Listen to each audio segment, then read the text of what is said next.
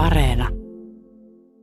Olin juuri ryhtymässä muistelemaan Baudelairein runoja, joiden innoittajana on uuteen yhteyteen siirretty aistimus, pystyäkseni sijoittamaan itseni jaloon perinteeseen ja päästäkseni varmuuteen siitä, että teos, jonka kirjoittamiseen nyt epäröimättä ryhtyisin, olisi myös siihen uhraamani vaivan arvoinen, kun yhtäkkiä olinkin jo ennättänyt laskeutua kirjastosta alakertaan vievät portaat ja joutunut yllättäen suureen salonkiin keskelle juhlaa, joka pian osoittautuisi kovin erilaiseksi kuin ne juhlat, joihin olin aikoinani osallistunut. Se näyttäisi minusta sangen erikoiselta ja saisi aivan uuden merkityksen. Sillä heti kun astuin suureen salonkiin, ja vaikka minä olin edelleen ajatuksissani tiukasti kiinni siinä kohtaa, mihin olin äsken tulevaisuuden suunnitelmissani päässyt, tapahtui yllättävä käänne, josta uhkasi tulla hankkeelleni mitä vakavin vastaväite. Vastaväite, jonka minä epäilemättä kaataisin, mutta joka siinä yhä pohtiessani taideteoksen luomisen ehtoja pyrki keskeyttämään ajatuksen juoksuni toistelemalla sataan kertaan väitettä, joka oli omiaan saattamaan minut epäröivälle kannalle. Ensinäkemältä en käsittänyt, miksi minä vain vaivoin tunnistin talon isännän ja vieraat, ja miksi he kaikki olivat sonnustautuneet useimmiten puuteroituun naamioon, joka muutti täysin heidän ulkonäkönsä. Ruhtinas näytti vieraita vastaanottaessaan vielä samalta satukuninkaalta, kuin oli näyttänyt tavatessani hänet ensimmäisen kerran, mutta nyt hän tuntui itsekin alistuneen etiketille, johon oli pakottanut vieraansa. Laittanut itselleen valkoisen parran ja raahasi jalkojaan kuin niissä olisi ollut lyijysaappaat. Hän oli ilmeisesti ottanut esittääkseen naamiaisnäytelmässä jonkin osan ihmisen ikäkausista. Hänen viiksensäkin olivat valkoiset, kuin kuurassa peukaloisen metsässä käynnin jälkeen.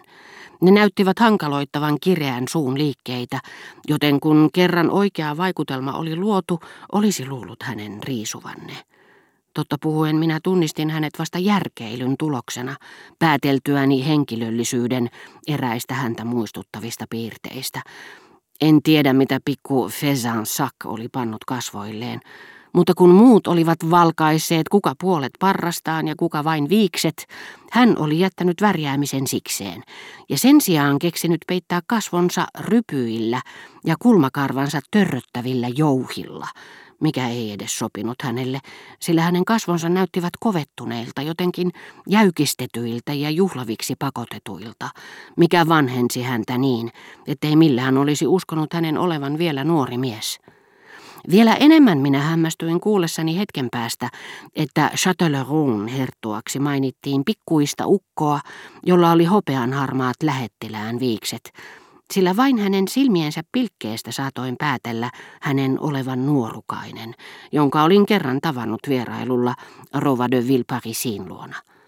Kun näin onnistuin tunnistamaan ensimmäisen tuttavan katsomalla hänen valeppukunsa läpi, ja pinnistämällä muistiani täydentääkseni entisenlaisina pysyneiden piirteiden perusteella loput, ei ihme, jos mieleni olisi tehnyt, ja ehkä sekunnin murtoosan tekikin, onnitella tuota tuttavaa taitavasta naamiosta, jonka edessä joutui aluksi epäröimään kuin teatterissa, silloin kun kuuluisa näyttelijä esittää roolia, jossa hän ei ole oma itsensä. Hänen astuessaan näyttämölle jopa ohjelmalehtisen lukenut katsoja istuu hetken ällistyneenä ennen kuin puhkeaa taputuksiin. Omituisin kaikista tässä mielessä oli ikioma viholliseni, herra D'Argencourt, iltapäiväkutsujen varsinainen vetonaula. Entisen ruskean harmaan partansa päälle hän oli vetänyt uskomattoman valkoisen ja aivan omituisen parran, ja lisäksi vielä Pienet ulkoiset muutokset voivat pienentää ja suurentaa ihmistä, mutta jopa muuttaa hänen näkyvää luonnettaan, hänen persoonallisuuttaan. Tuo entinen mies, jonka kireä arvokkuus ja kankea jäykkyys olivat minulla vielä hyvässä muistissa, seisoi edessäni kuin kerjäläisukko, joka ei herättänyt minkäänlaista kunnioitusta ja joka näytteli höperön vanhuksen roolinsa niin todenmukaisesti, että hänen jäsenensä vapisivat – ja tavallisesti kopeat, mutta nyttemmin veltostuneet kasvonsa väänsivät koko ajan autuasta idiootin hymyä. Näin pitkälle vietynä tulee valeppukeutumisen taiteesta jotakin suurempaa. koko persoonallisuuden muutos. Tosin muutama pikkuseikka todisti, että tuo hahmo, joka nyt tarjosi minulle sanoen kuvaamattoman huvittavan ja pittoreskin näyn, oli kuin olikin D'Argencourt, mutta kuinka monen peräkkäisen kasvojen kerroksen läpi minun pitäisi tunkeutua, jos haluaisin löytää ennen tuntemani D'Argencourtin, joka oli pelkkää omaa ruumistaan käyttäen pystynyt muuntautumaan näin erilaiseksi kuin entinen itsensä.